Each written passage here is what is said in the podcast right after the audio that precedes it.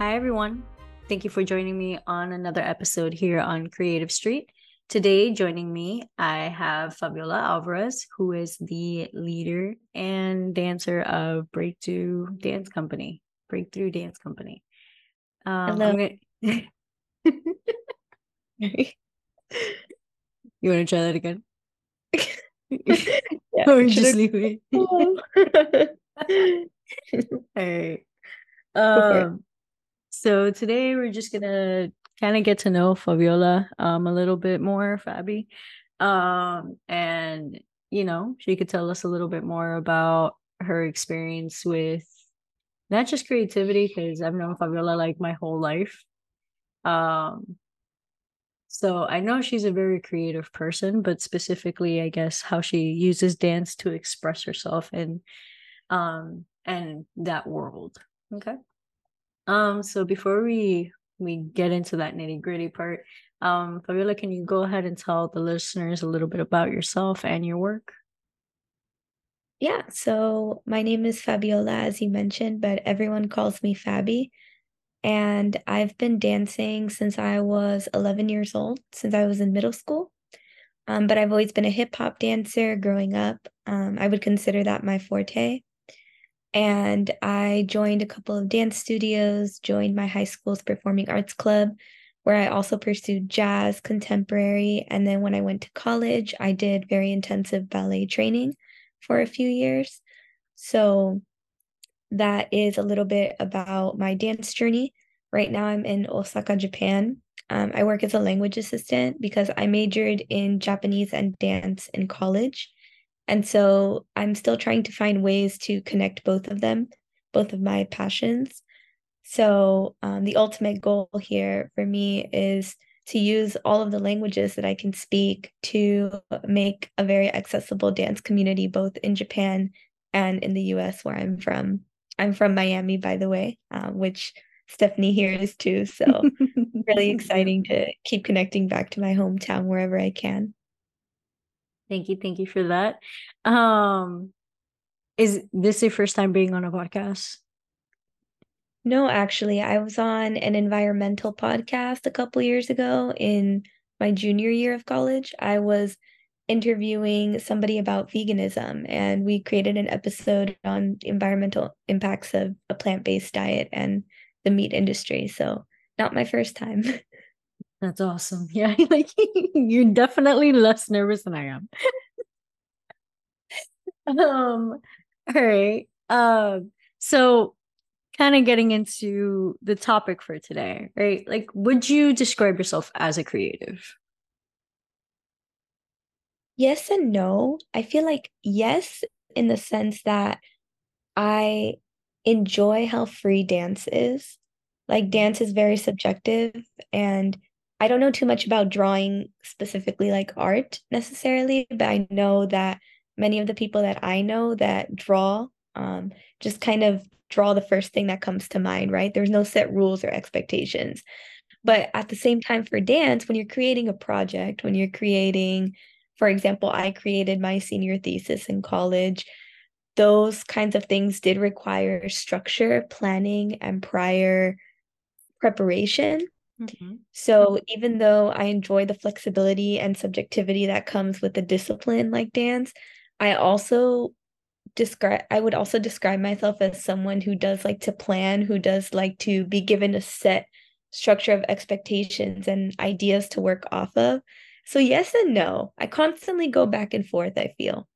That's interesting that you mentioned structure and planning um when we talk about like creativity because there is a sense of structure and planning, right? Like in almost everything you do. Um, however, you're right. In some mediums, there's more ability to kind of be free form and allow yourself to kind of make that mistake. Um, like you mentioned, when you're creating an ensemble in dance, it's a lot harder to free form something um if you're putting on like a show for everybody, right? Eh, and even then, depending, like you have to like specify this is a free form like dance. Um, but that it's really interesting that you bring in that planning and structure into what it means to be a creative because I do feel like there's like a a sense of a freedom when you're being creative. But yeah, anyways. Um All right. So do you think that that's part of the definition? I guess having that freedom to express yourself in whatever shape and form that is. Um I'm guessing that's part of that definition of creativity and like what it means to be a creative for you, right? Or are there other aspects to it? Is there a different nuance to it?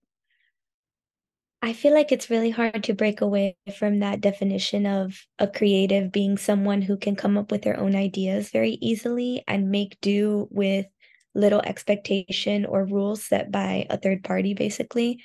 Um, so, in the context of dance, we would consider creative people as people who can come up with choreography really quickly, who are easily inspired and um, are able to just think of things on the spot. Mm-hmm. That's the definition I kind of grew up on. But the reason why I say I kind of go back and forth is that I've struggled so much with like drawing inspiration from different sources and creating my own work. I've struggled through it when creating my choreography for my dance team or my dance thesis. It's almost like a blockage. Like it's like I feel like I need to have some sort of guidance from something or someone in order to be creative. So as a dancer, I feel like that's kind of the definition I've set for myself. Mm, okay. All right. I, I, I see what you're I see what you're saying there. Um okay. And would you say that dancing is like your main method of expressing yourself? Or like do you do other things like maybe like write or I don't know. Um like you mentioned you're not a great drawer. but like is there anything else because i don't know to me creativity is not just being able to do your basics writing art uh, music and dance and all of that like i feel like there's other ways of being creative. Um are do you have any other methods like that that you use to express yourself? Totally different um playing field here but i would say when i do my interpretation or translating when I worked in my internship. Um, basically, just to kind of give the listeners some context, I work for a nonprofit in Fukuoka, in Japan. And their main goal is to help high school students in Fukuoka discover study abroad opportunities and um, discover what their future aspirations are, what their future dreams are. And it's not focused on learning English, but it's more like allowing the students the opportunity to use English to express what their future aspirations are. Mm-hmm. And my role um, at this point in time, after working with them as an overseas counselor for about five years in this camp, um, I was upgraded to the role of interpreter. And that meant any kind of language barrier, communication barrier that would come up between overseas people and the Japanese um, counselors and students. I was kind of that communication like bridge that rope that binds you know various cultures. Mm-hmm. and in a sense i had to listen to other people's ideas other people's reflections about their own future and their own values. And i felt like i had to grasp that information and translate it into a language that's completely different and I would consider that being creative myself because I have to find the right words. I have to find the right methods of expressing what this person just said to someone who thinks completely differently. For example, Japanese and English, two very different language, completely different ways of thinking as well and ways of expressing. So when a Japanese student would tell me some really deep, interesting thing about what they want to pursue after high school, and the overseas counselor sitting there like what did this person just say it's almost as if i had to take the words that somebody else said make it my own and then be able to translate it for them in a way that this person would understand so i feel like there's so many different ways to be creative and it doesn't mm-hmm. have to come with just drawing pictures or dancing in the way that people think it's more of like what can you do with the information that you're given in any job or field in my opinion mm-hmm. I love that. And I love so I love how you use that creativity to be able to and it, it's like you said it's it's two different ways of thinking altogether like we don't realize how different each language like has in terms of worldview like in every culture like their worldview the way that they express themselves it's so we don't even realize it because it's so natural to us um who speak english that you know you this is just how you express yourself but you're right like it's i mean the only thing that i can really go off of is when we're talking about like relationships in spanish and stuff like that and how some words are female versus male and then how that uh, simba and how that um kind of influences the way that you relate to not just like yourself but to the things around you to the world around you to to your family. And so japanese where i can't even comprehend like i may know words because i watch enough anime to pick up on some words but i i don't understand what being in their perspective is right? Like i can't even fathom the worldview. All i can do is read books that have been translated into english about it engage an idea. Yet you have immersed yourself in this language. So it's so interesting because you're also hispanic.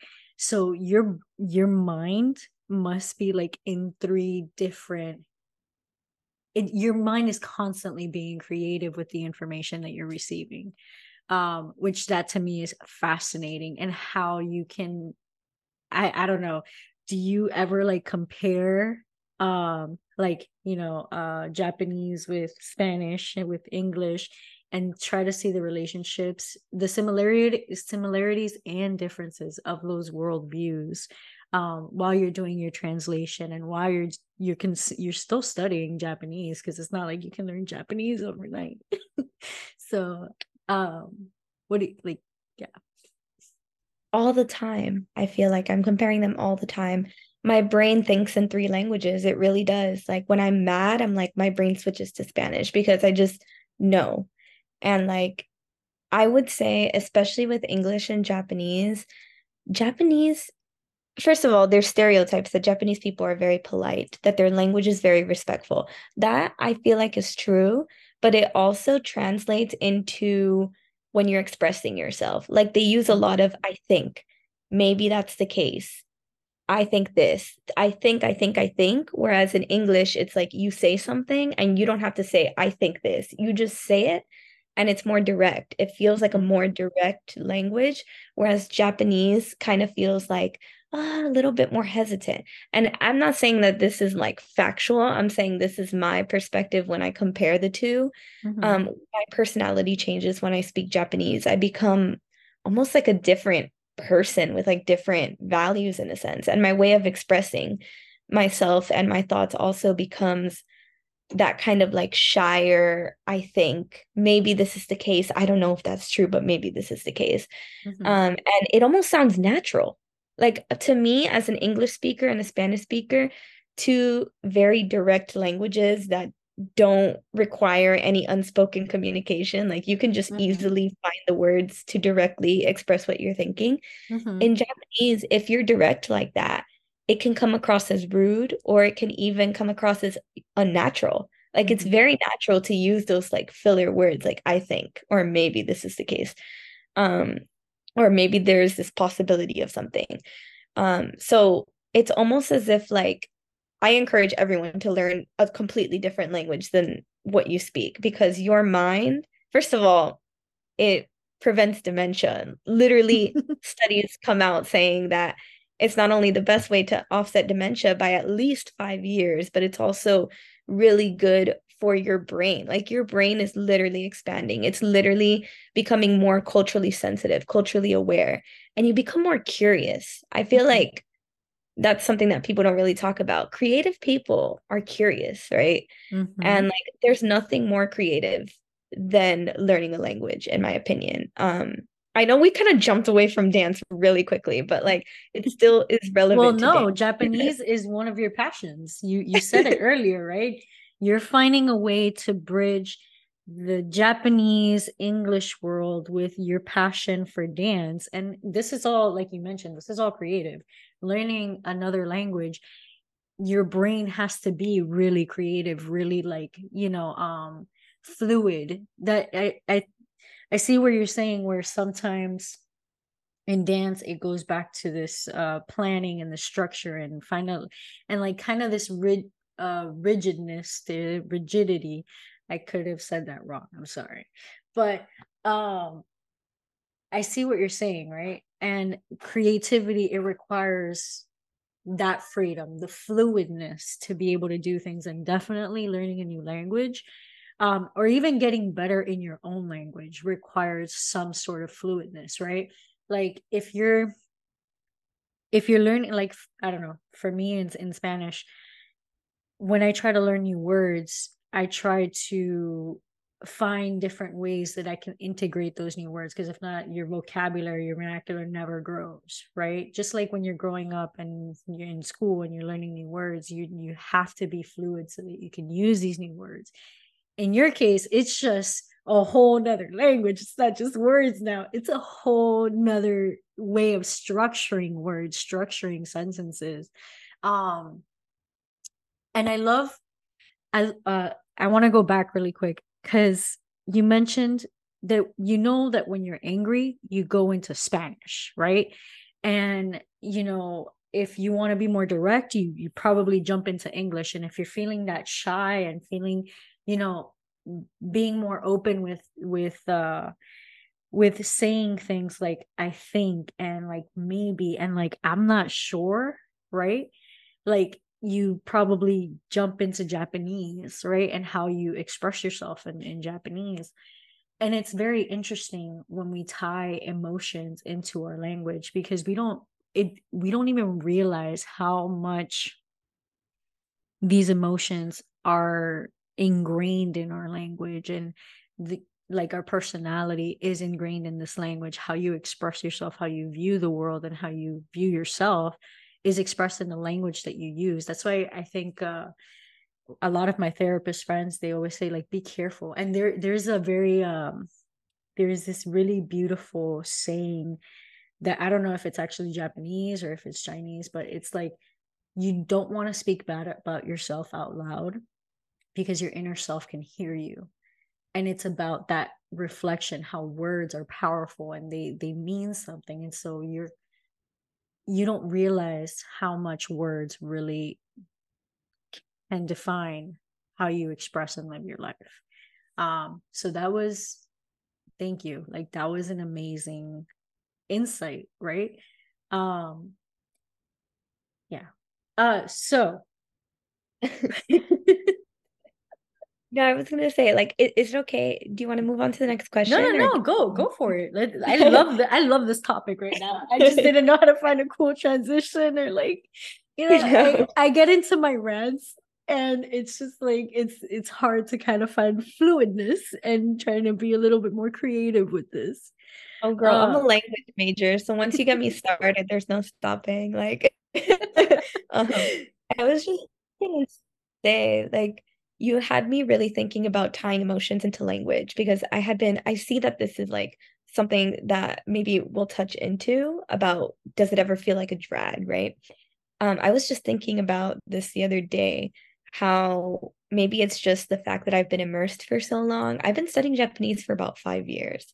So I'm not a beginner by any means, but I do, it's kind of like an upside down triangle the mm-hmm. more you become an expert, this is a psychological concept. The more you become an expert at something, the more you doubt yourself, which mm-hmm. doubt can be very important, but it can also be very detrimental to your growth. You have to believe in yourself while accepting the fact that you don't know everything, right? Mm-hmm. You have to continue to be curious as creative, as a creative person.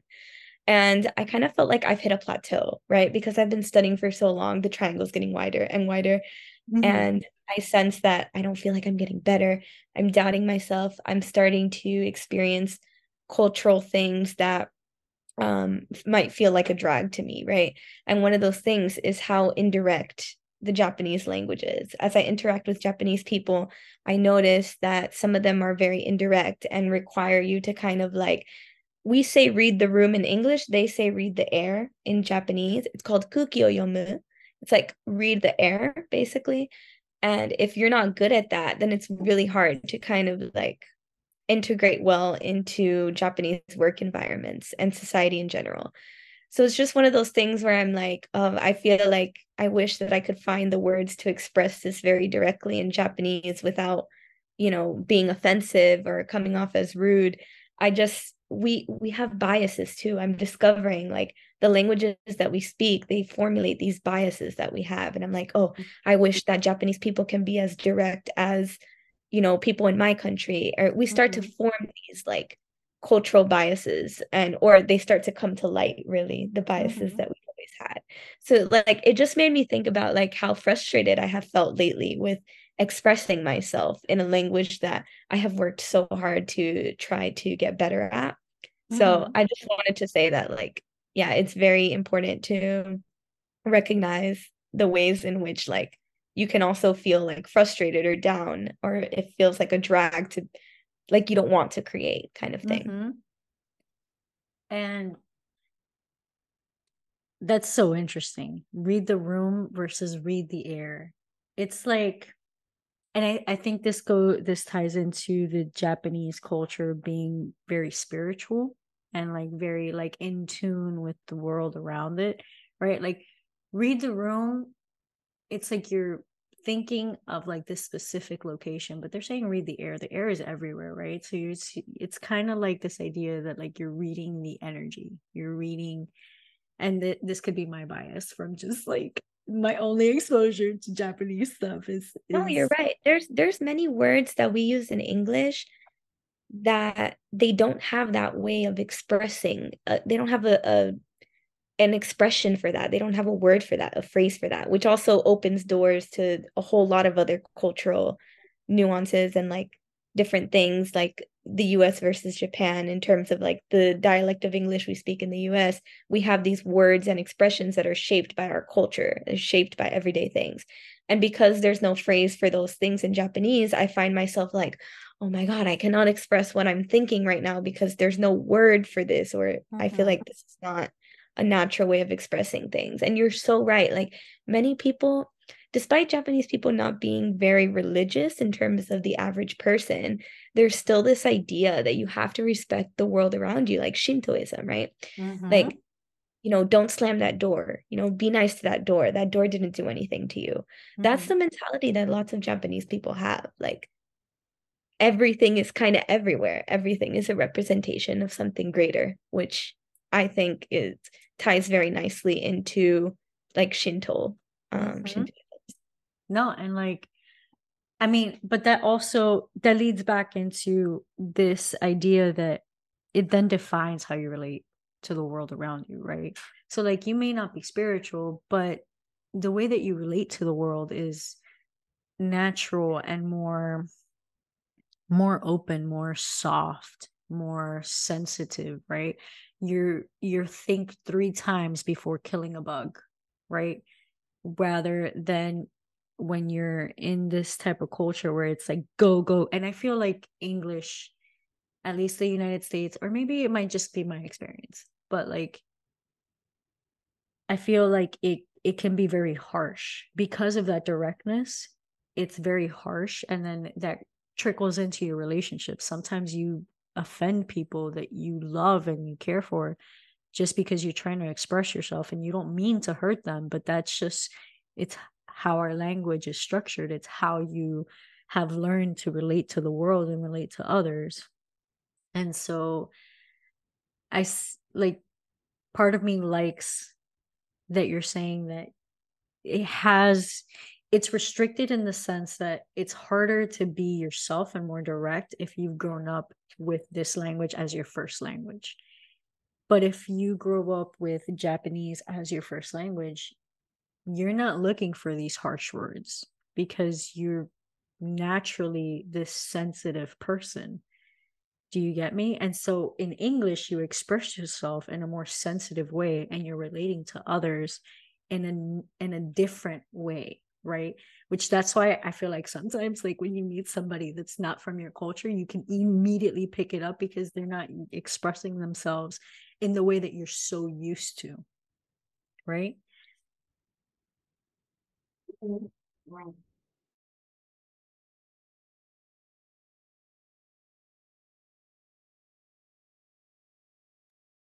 Oh lord. Um so anyways so it's it's fascinating to be able to see these different um relationships of language with like between Japanese language and English. Um and I can only imagine like we haven't even touched in like Spanish, all the differences there. but yeah. Um so I mean one of the questions I typically ask my guests is how does being creative help you on your day to day and how do you incorporate in your daily life? But like you mentioned, you you do this on a daily. This and I I think right now your job is a teacher or a teacher's assistant, right? Um for the Japanese for Japanese fourth graders? Or is it just fourth graders? Yeah, so I teach third to sixth grade elementary school. It goes up to sixth grade in Japan mm-hmm. as an assistant teacher. Yes. So I mean, that's daily life. You're you're constantly translating from Japanese to English, and and these kids, they're wild. There's so, a story. Yeah. um. But yeah, I mean, you already t- kind of touched on does it feel like a drag? Or like does it feel is it hard? I you know that the way that i phrase that question i say like a drag but really it's like does it ever feel hard right? Does it ever feel like do you ever get to that unmotivated mind where you're just like oh can I just have my brain rest for a little bit because I'm tired? Because I feel like all creatives feel at some point that burnout where it's just like, I need a break. And no matter how much you love to do something, you need a break. Yeah, I definitely feel that. I I feel this in two parts. I'm going to talk about dance 1st mm-hmm. I, as I mentioned before, I did a very intensive dance, you know, training in college and I love it and I I still love it and I still want to dance. But I realized that I was kind of denying my motivation to move to Japan. I was denying my motivation to continue studying because the truth was I was liking my Japanese classes a little bit more.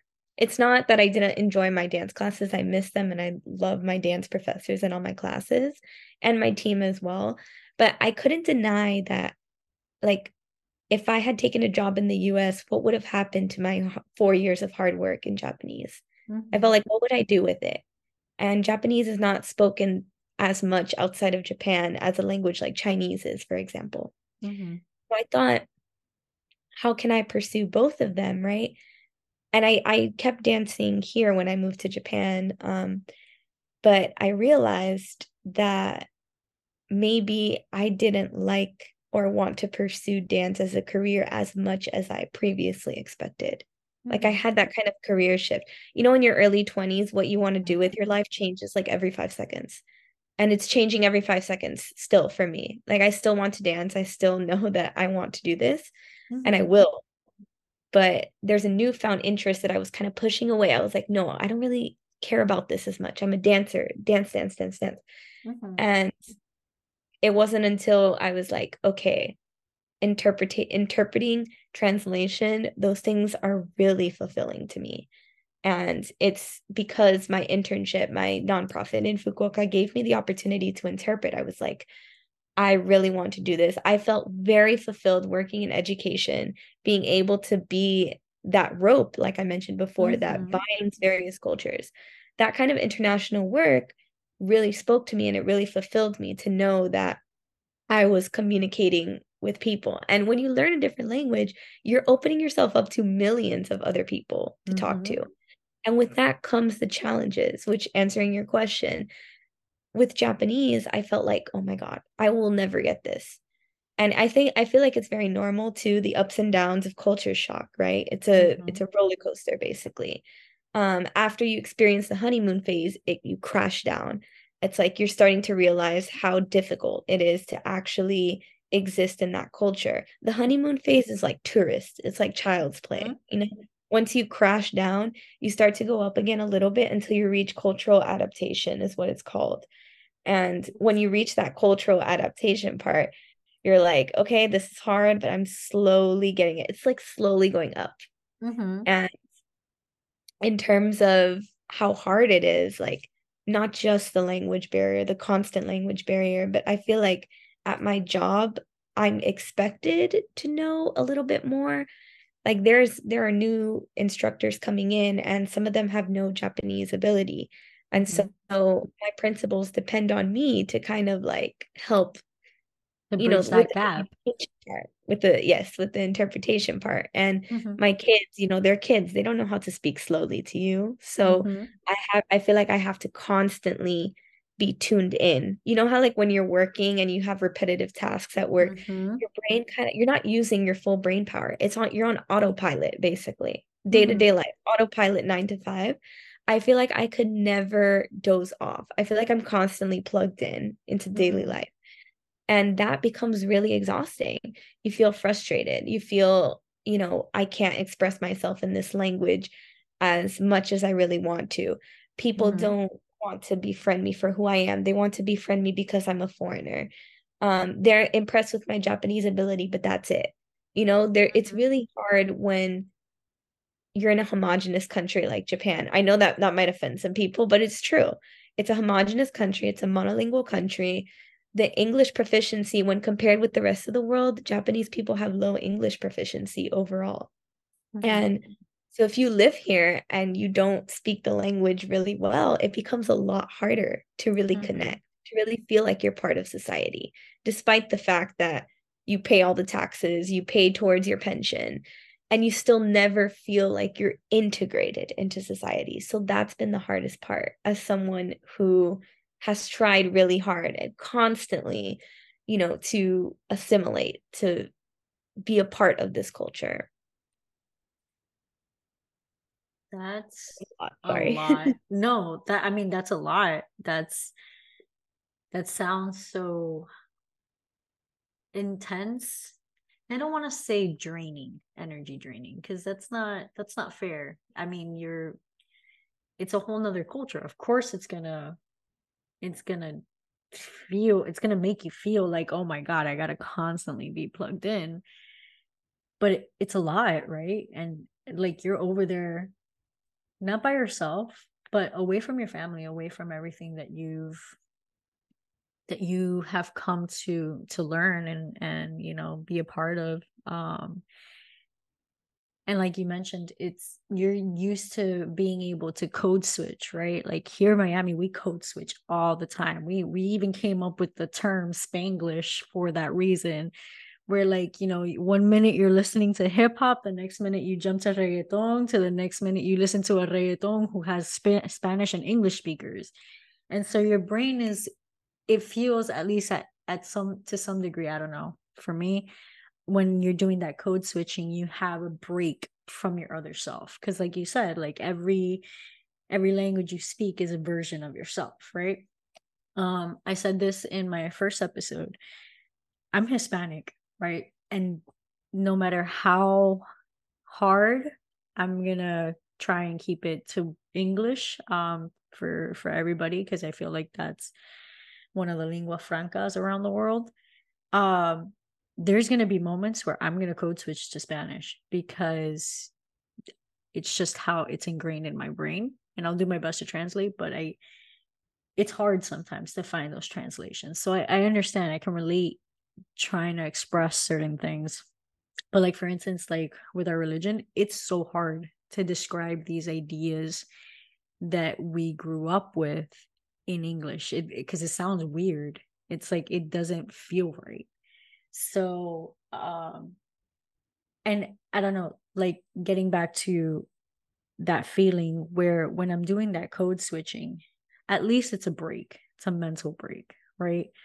Um but that's because that code switching is natural. It's natural for me because i grew up with it. I'm bilingual. You're bilingual taking on a third and a third that you started much later in your life.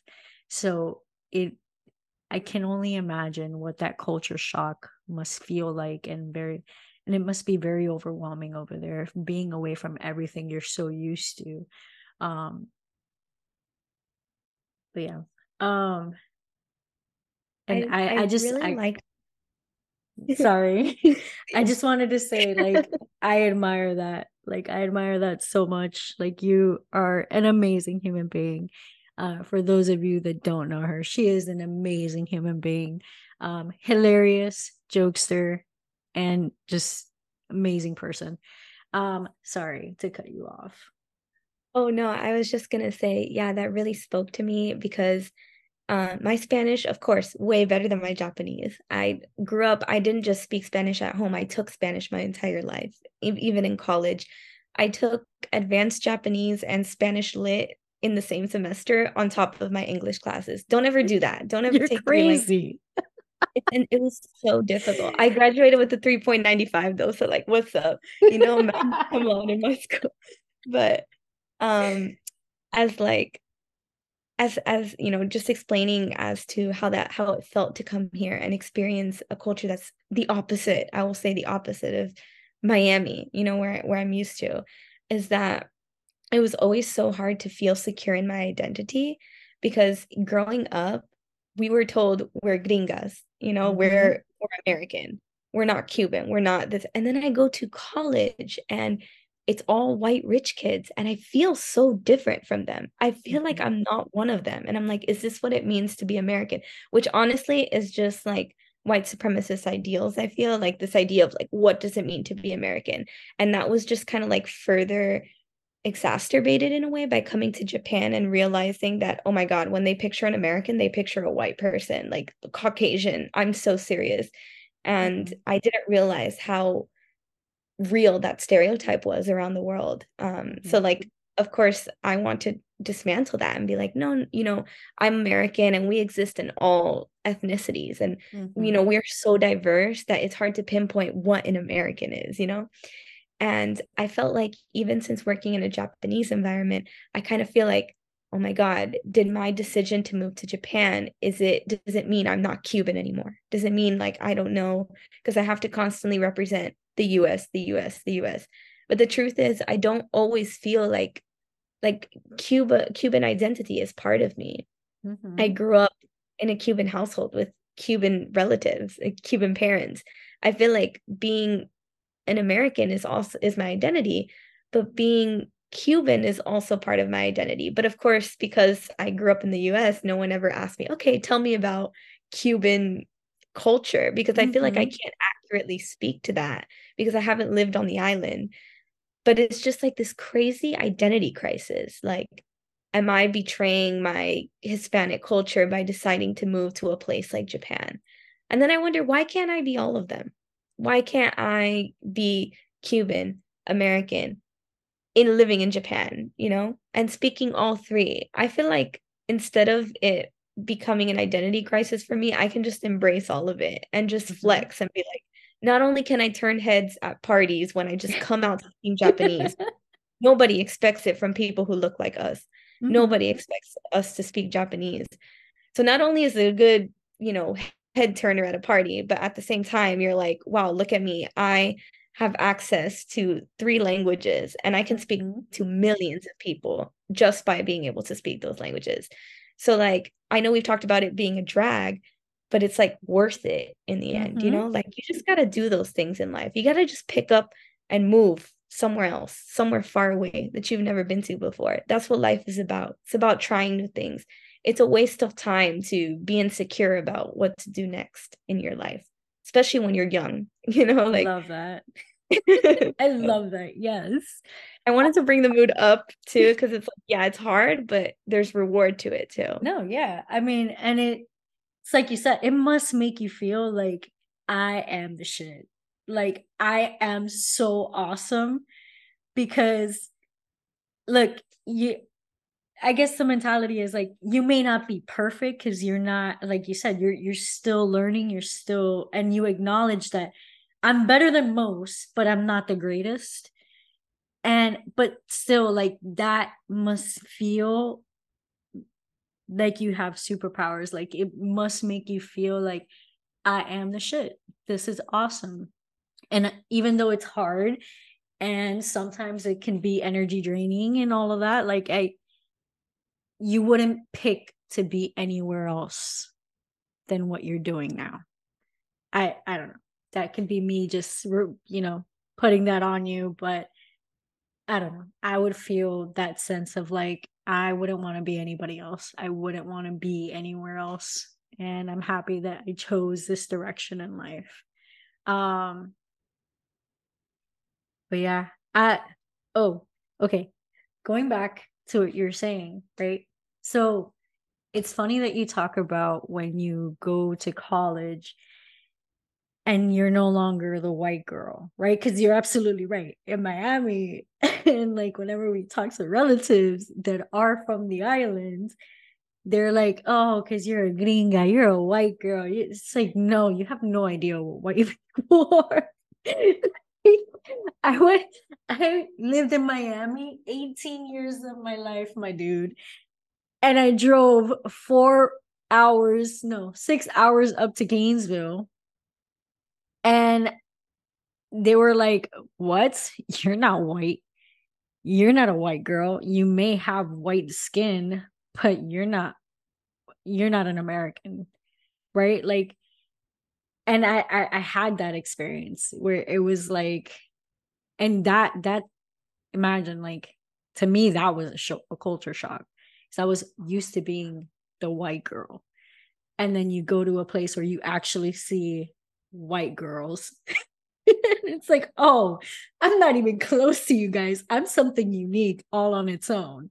I'm and then not... they ask you, okay, on, on the college asks you, okay, talk about your culture, what it's like to be first generation immigrant of Cuban parents, as if like I'm qualified to speak on like all Cubans or whatever. Mm-hmm. So it's like you're at home, you're American and then you go to your school and it's like tell us about your family's cu- culture and your heritage. And it's like right and it's like i didn't even get to grow up there because they came over here so that i could be like you guys but it turns out i'm not like you and i'm not like them so what am i? I'm something completely different completely unique. So i'm figuring it out on my own right? And you were in that space and then went to a completely different space. I'm just like, oh, but you are a representative of the United States. It's like, no, but I never was. exactly. Like, what is what are we US anyway? Exactly. Who are we? What who are we? uh, but I think that's and and I like how you said like I think that's what it's like to be an American though we all came, our families all came to this country, uh, unless you're Native American. And yeah. But I feel like everybody else that has come here, even your typical stereotype white people, they had immigration at some point from another country. Uh, so it's interesting because our identity is tied to this idea of migrating. And it just so happens that we're living the first generation but there was somebody in that white person's family that was first generation and had to figure out that identity made the identity whatever it became. Um so it's just interesting because we're we're just doing it at different eras in time yeah uh Um oh um so I like to ask, right? Cuz I you find out interesting things about someone's experience by asking if anybody else in their family considers themselves a creative and how that influenced you growing up right? Um have you had anybody else in your family that considers themselves creatives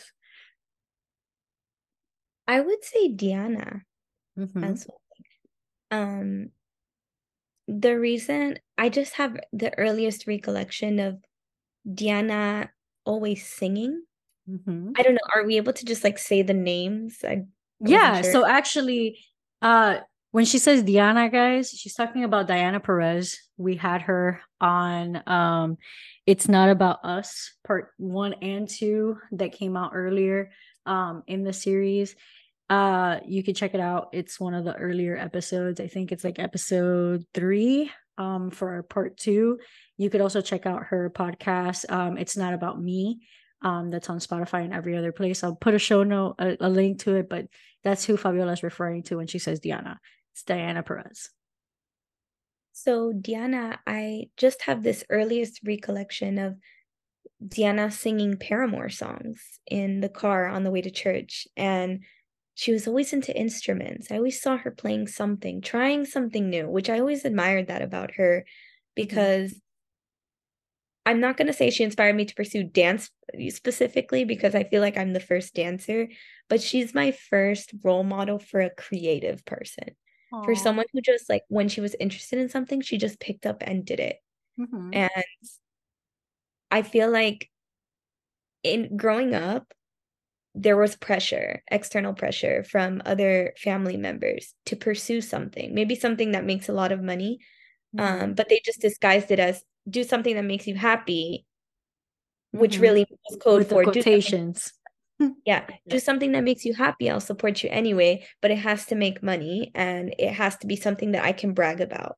Mm-hmm. And of course, being a musician, unless you're super famous, isn't always something that parents can brag about. It's like, oh, if they're not super famous, then that musician's a failure. You know, mm-hmm. I feel like mm-hmm. that's the mentality around creative fields is that there's no real career in creative mm-hmm. field. Um, unless you're like the top top of your of that world, whatever that world is, that your art your artistic expression, your creative expression is worthless. Um, that's another exactly. episode I do is talk about value. And that's one of the things that I talk with Diana about. It's that value, but like value to whom, right? Does it have to be valuable monetary and valuable to external people, or can doing something creative for creative expression itself be valuable to yourself, right? And if that finds you inner peace and finds, yeah, like finds that inner peace in you, like, is that not valuable? like even if it doesn't make me hundreds of thousands of dollars or makes me famous around the world is that not valuable i feel like this is a whole other conversation but in the ways that the capitalist system has turned our creative into a product to be sold to a customer. It's no longer necessarily about being creative. It's about catering to an audience and mm-hmm. basing your worth and your ability in that specific creative field on how many artworks did you sell or mm-hmm. how you know in the sense of like k-pop idols for example that's the first thing that i can think of. It's like is it about making music that matters or is it about putting on an image for a specific audience? Mm-hmm. and they have high suicide rates for a reason you know k-pop idols. Mm-hmm. That immense pressure it's almost like the creative part doesn't even exist anymore. We're just catering to an audience. Mm-hmm. so that i can go on and on about how the idea of like the dance industry for example has caused a lot of damage for many creatives and almost burnt them out in a sense to where dance only feels like a product to be sold and not an art to be created mm-hmm. but um going back to you know what your family expects uh, versus you know some doing something that'll make you happy versus something that'll make you a lot of money. The thing with Diana is that I feel like sure everyone was always saying, "Oh, Diana's always doing something new," or "Diana's always doing this," or "I don't know what that girl is doing."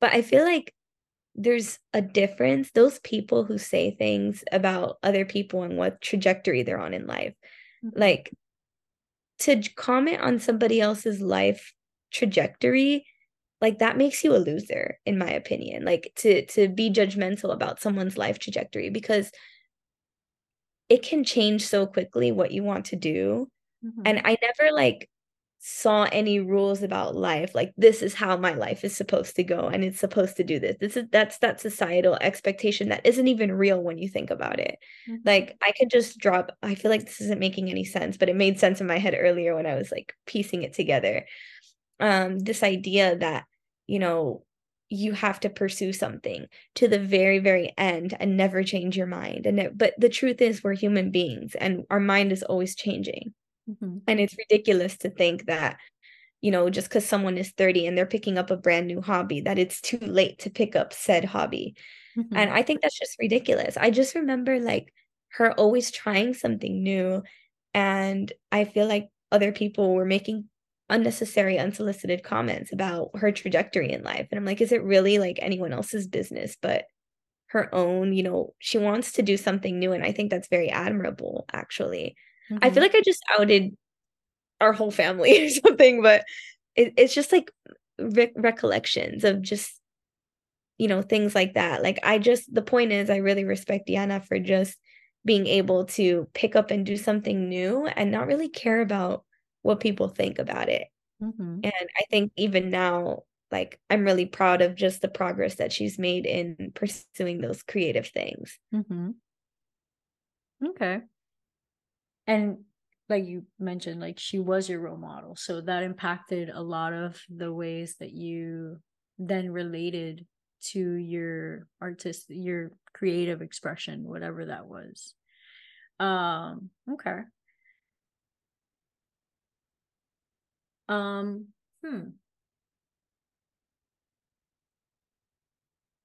Sorry, guys. I'm reading through some of the questions I typically like to ask, but I feel like we've talked a lot on these different like points, so I don't want to be redundant and ask like the same type of things. Um, but going back to value, right? And going back to how there are some things in dance that now you're just you're no longer using dance to create right but rather to express this to an audience and that can be said for many different um many different forms of expression. There was i remember that there's this this stereotype i remember once that you you talked about like this stereotype in dance right and in ballet and how if you weren't this really skinny, flat chested um, person, you you weren't gonna get picked most likely for the role, um, for a ballet role. And how one of I remember when you first like opened Breakthru Dance Company, I asked you what's the vision that you have for Breakthru, right? And I'll never forget your the way that you articulated and you were so passionate about saying like I want to break down those stereos, stereotypes. That idea that um you had to look this specific way um and you know you wanted to make it affordable because most dance um most dance centers they don't make that affordable to just anybody like it costs a lot of money to be able to have your child go and do a hobby that they really like, right? As a hobby.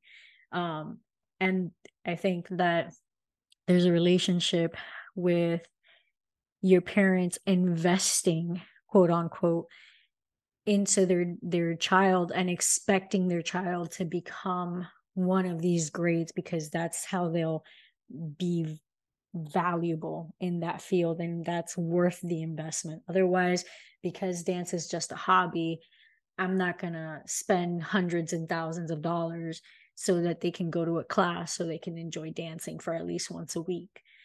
So, can you kind of make it a little prettier? Cuz like that's just a bunch of things that I I I like I thought of, but I'm I I'm sure you have a different way of expressing all of that in a more concise way.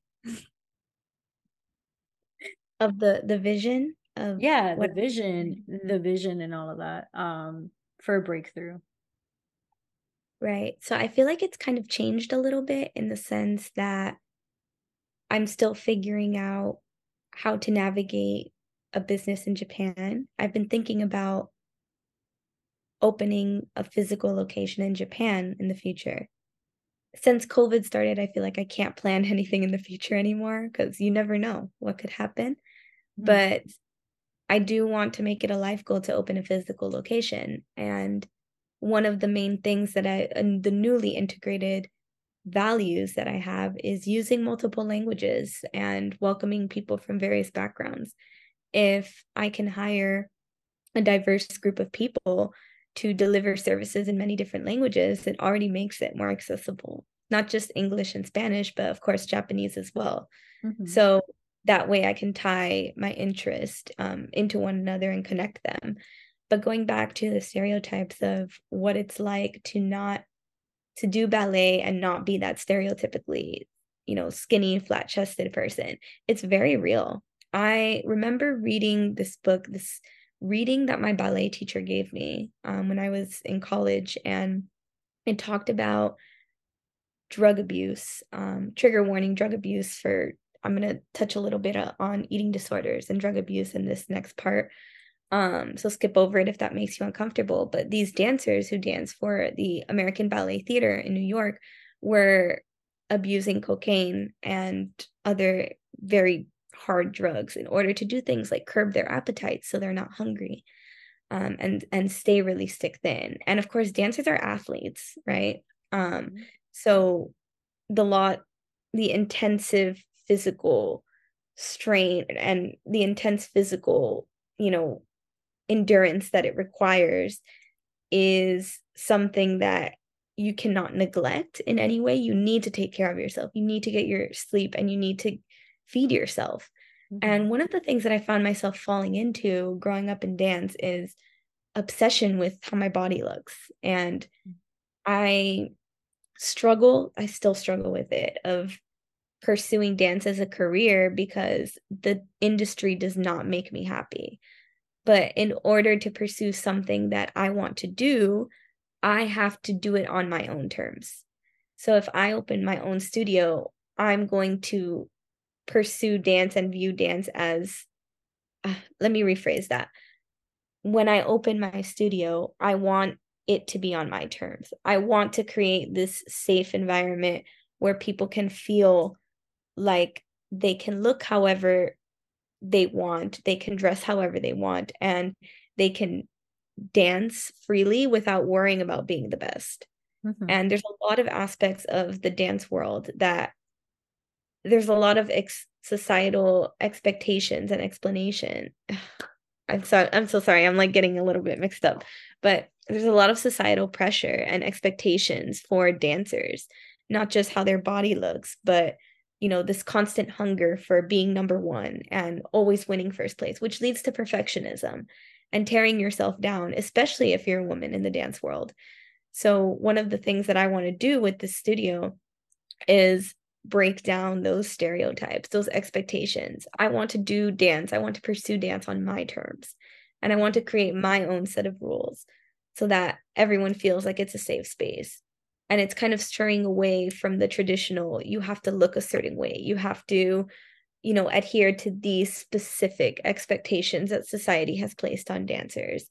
And instead i want it to be something that inspires creative people rather than make them just fulfill these expectations and dance for external validation versus where it's supposed to come from which is your heart which, mm-hmm. which is inside, which sounds really cliche, but I feel like we really have, as dancers, lost that ability.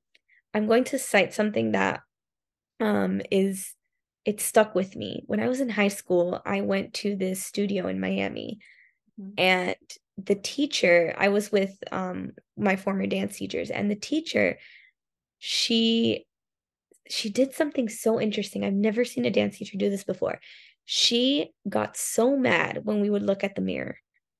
Like she was like, don't look at the mirror. Stop looking at the mirror. You look fine. Stop looking at the mirror. You look fine. And I've never had a dance teacher like do that. I've always grown up in studios where like everyone's obsessed with looking at themselves in the mirror. Mm-hmm. Those mirrors cause a whole bunch of body dysmorphia. And with this this lady, she owns a very it's called Showstopper Dance Studio in Miami. It's very famous. And her teaching philosophy, it stuck with me. I was like, why did she yell at us so much for looking at the mirror. She only let us use the mirror when we were first learning the choreography so that we can see our placement because you have to see where your body is placed. And then she would like close the curtain and like not even let us, or even if she caught us glancing at it after we mm-hmm. learned the choreography, she was like, stop, stop doing that. And I realized now, many years later, as she was trying to make us feel the movement rather than performing for an audience. This lady didn't even allow filming in her class. You cannot film those that choreography because when you film the choreography, you're performing it for some sort of external validation.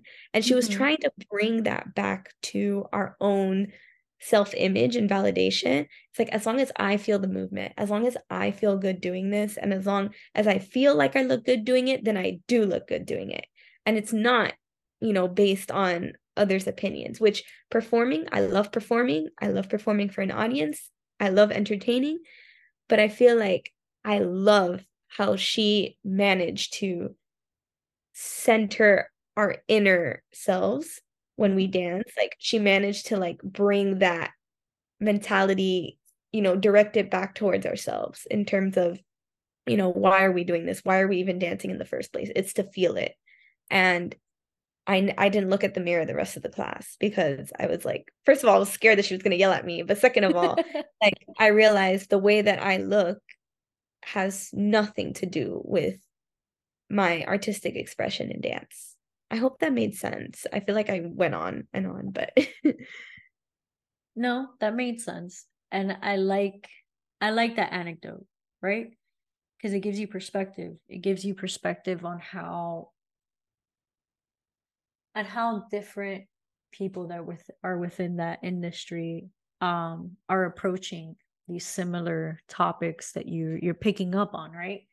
Um like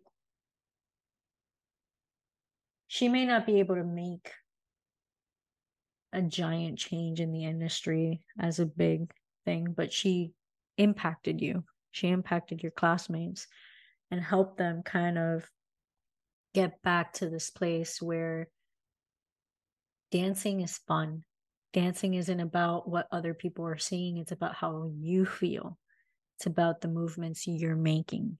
It's about the ensemble you're creating with the people around you. It's not about how you're going to look to everybody else. And I think even if you can't do that in a grand scale, right? Like everybody wants to do something in a grand scale to get something to be in a grand scale, it takes little steps and little things, little impacts here and there, right?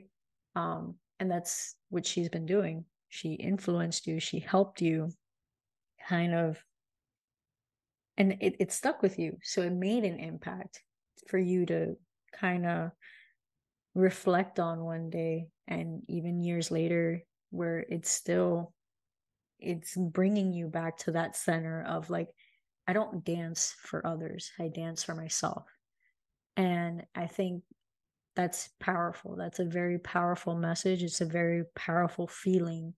Um and i think that also and stop me if i'm wrong i think that also helped having a healthy relationship with your dance passion where you were able to kind of say you know what? I love dance but this is not I don't want to pursue dance in in this way.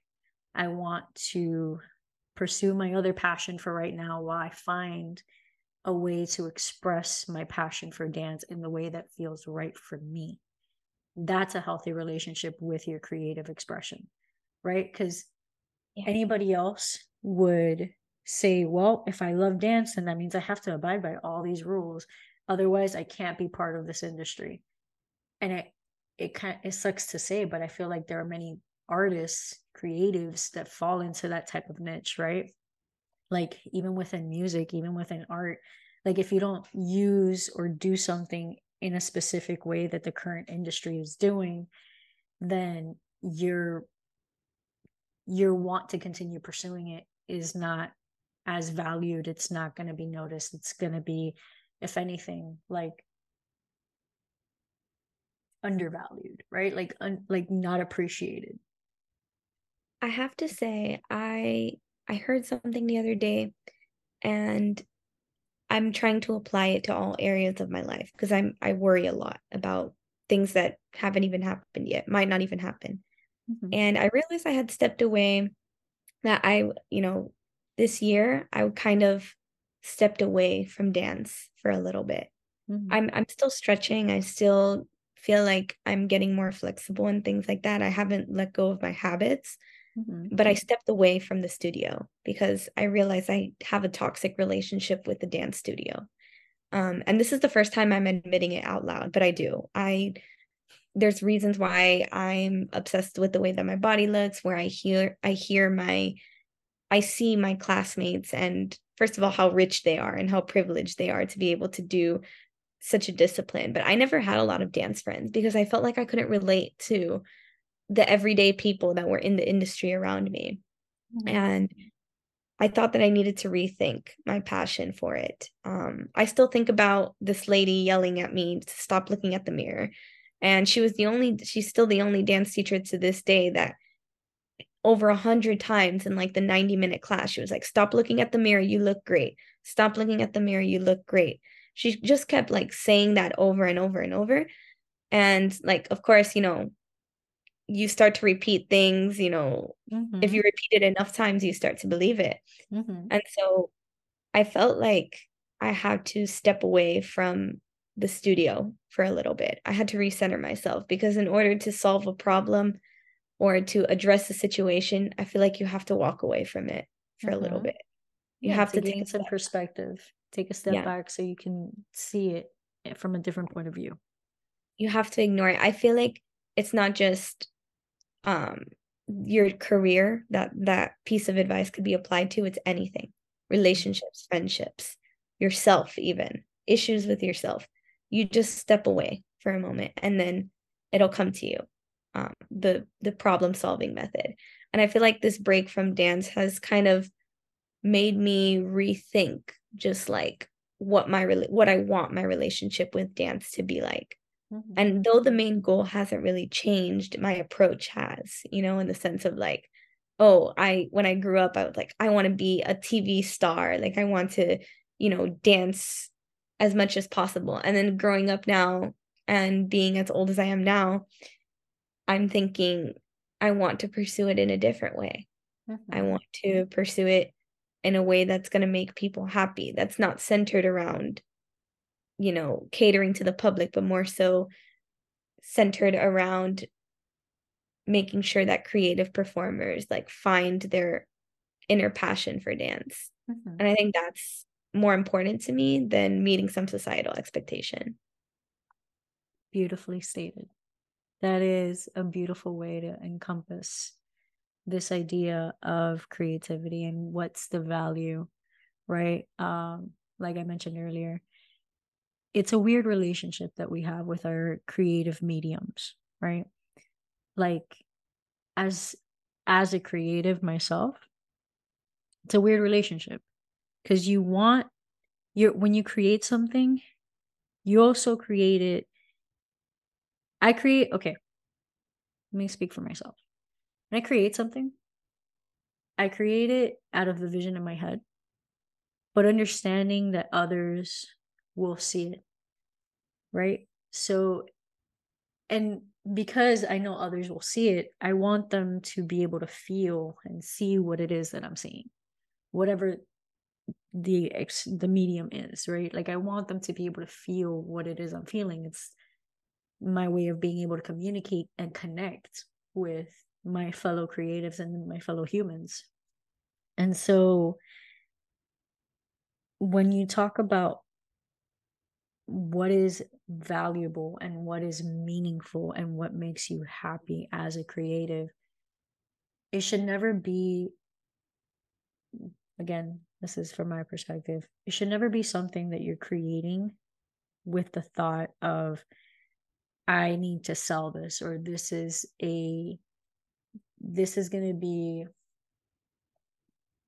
something that the audience like it's not catered for the audience. Do you get me? Like it you're making this for yourself. And yes an audience will see it but really it, as long as it's valuable to you as long as you're able to get that emotion out and get that that feeling across. There's nine there's 8 billion 9 billion almost 9 billion people out there in the world. It's going to resonate with somebody. The important part is does it resonate with you? Does it make you happy? Forget about everybody else. Somebody's bound to like it. But does it make you happy? Does it fulfill some something in you? And i think that's a very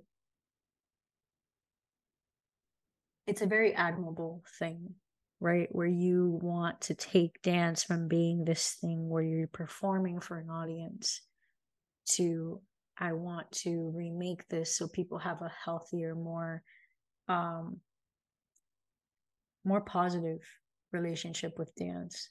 And regardless of the money and the stereotypes that go into that industry you want somebody to feel connected to those movements, connected to the experience of dancing, and make them feel happy, right?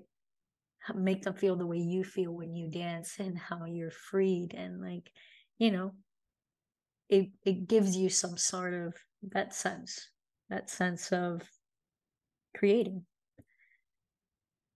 Um definitely. So, Fabiola, I know that it's super late over there in Japan. um and I do have to wrap this up. Um so but before before we close out this at which I imagine is our first, not our last um session, do you have anything else you'd like to add? Any message, any information or anything like that? um, for our listeners? I will say, don't let anybody tell you what it means to be creative. You can, as a creative person, you can make that definition for yourself. You have the permission to be, to have that definition for yourself. And being creative is not necessarily something as simple as creating something that you know putting something that comes out of your head into real life but more so of what you do with the information that you receive on a daily basis and it doesn't mean that to be a creative person you have to draw pictures or sing or dance mm-hmm. like people think it is. Mm-hmm. it's more about your reaction to everything to the world around you and your biases and recognizing those as well so just define creativity for yourself. Like mm-hmm. you are creative. I feel like we all have the capacity to be creative. Just make sure that you're happy with that definition of creative that you create for yourself. Mm-hmm. Okay. Thank you. And yes, that very inspiring. I love that. I love it. You're so articulate. I love it. Um, all right, Fabs, where can the listeners find you? Where can they follow you if they want to? Um, I I know you used to do Zoom dances. I don't know if that's something that you still do. Um, but go ahead, give them all the info for Breakthru Dance Company. Yes, so you can find my company on Instagram, Breakthru Dance Co. So should I spell it out? I'm not sure. No, it's fine. I'll I'll add it to the show notes. so Breakthru Dance Co on Instagram, Breakthru Dance Company on Facebook. The Facebook is a little inactive, but I still check it. So definitely send me a message if you're interested in learning a little bit more about what I do. And you can find me personally on LinkedIn. I'm actually very active on LinkedIn. So if you want to reach me directly, you can find me Fabiola Alvarez on LinkedIn and we can have a chat through there if you're interested in reaching out to me directly. All right. Thank you, everyone. Um, thank you, Fabiola, for joining me. Uh, this is fun, and this is a very insightful, very meaningful, and valuable conversation. I really appreciate it. Um, that being said, that being said, Have an awesome rest of your day, everyone. Stay creative.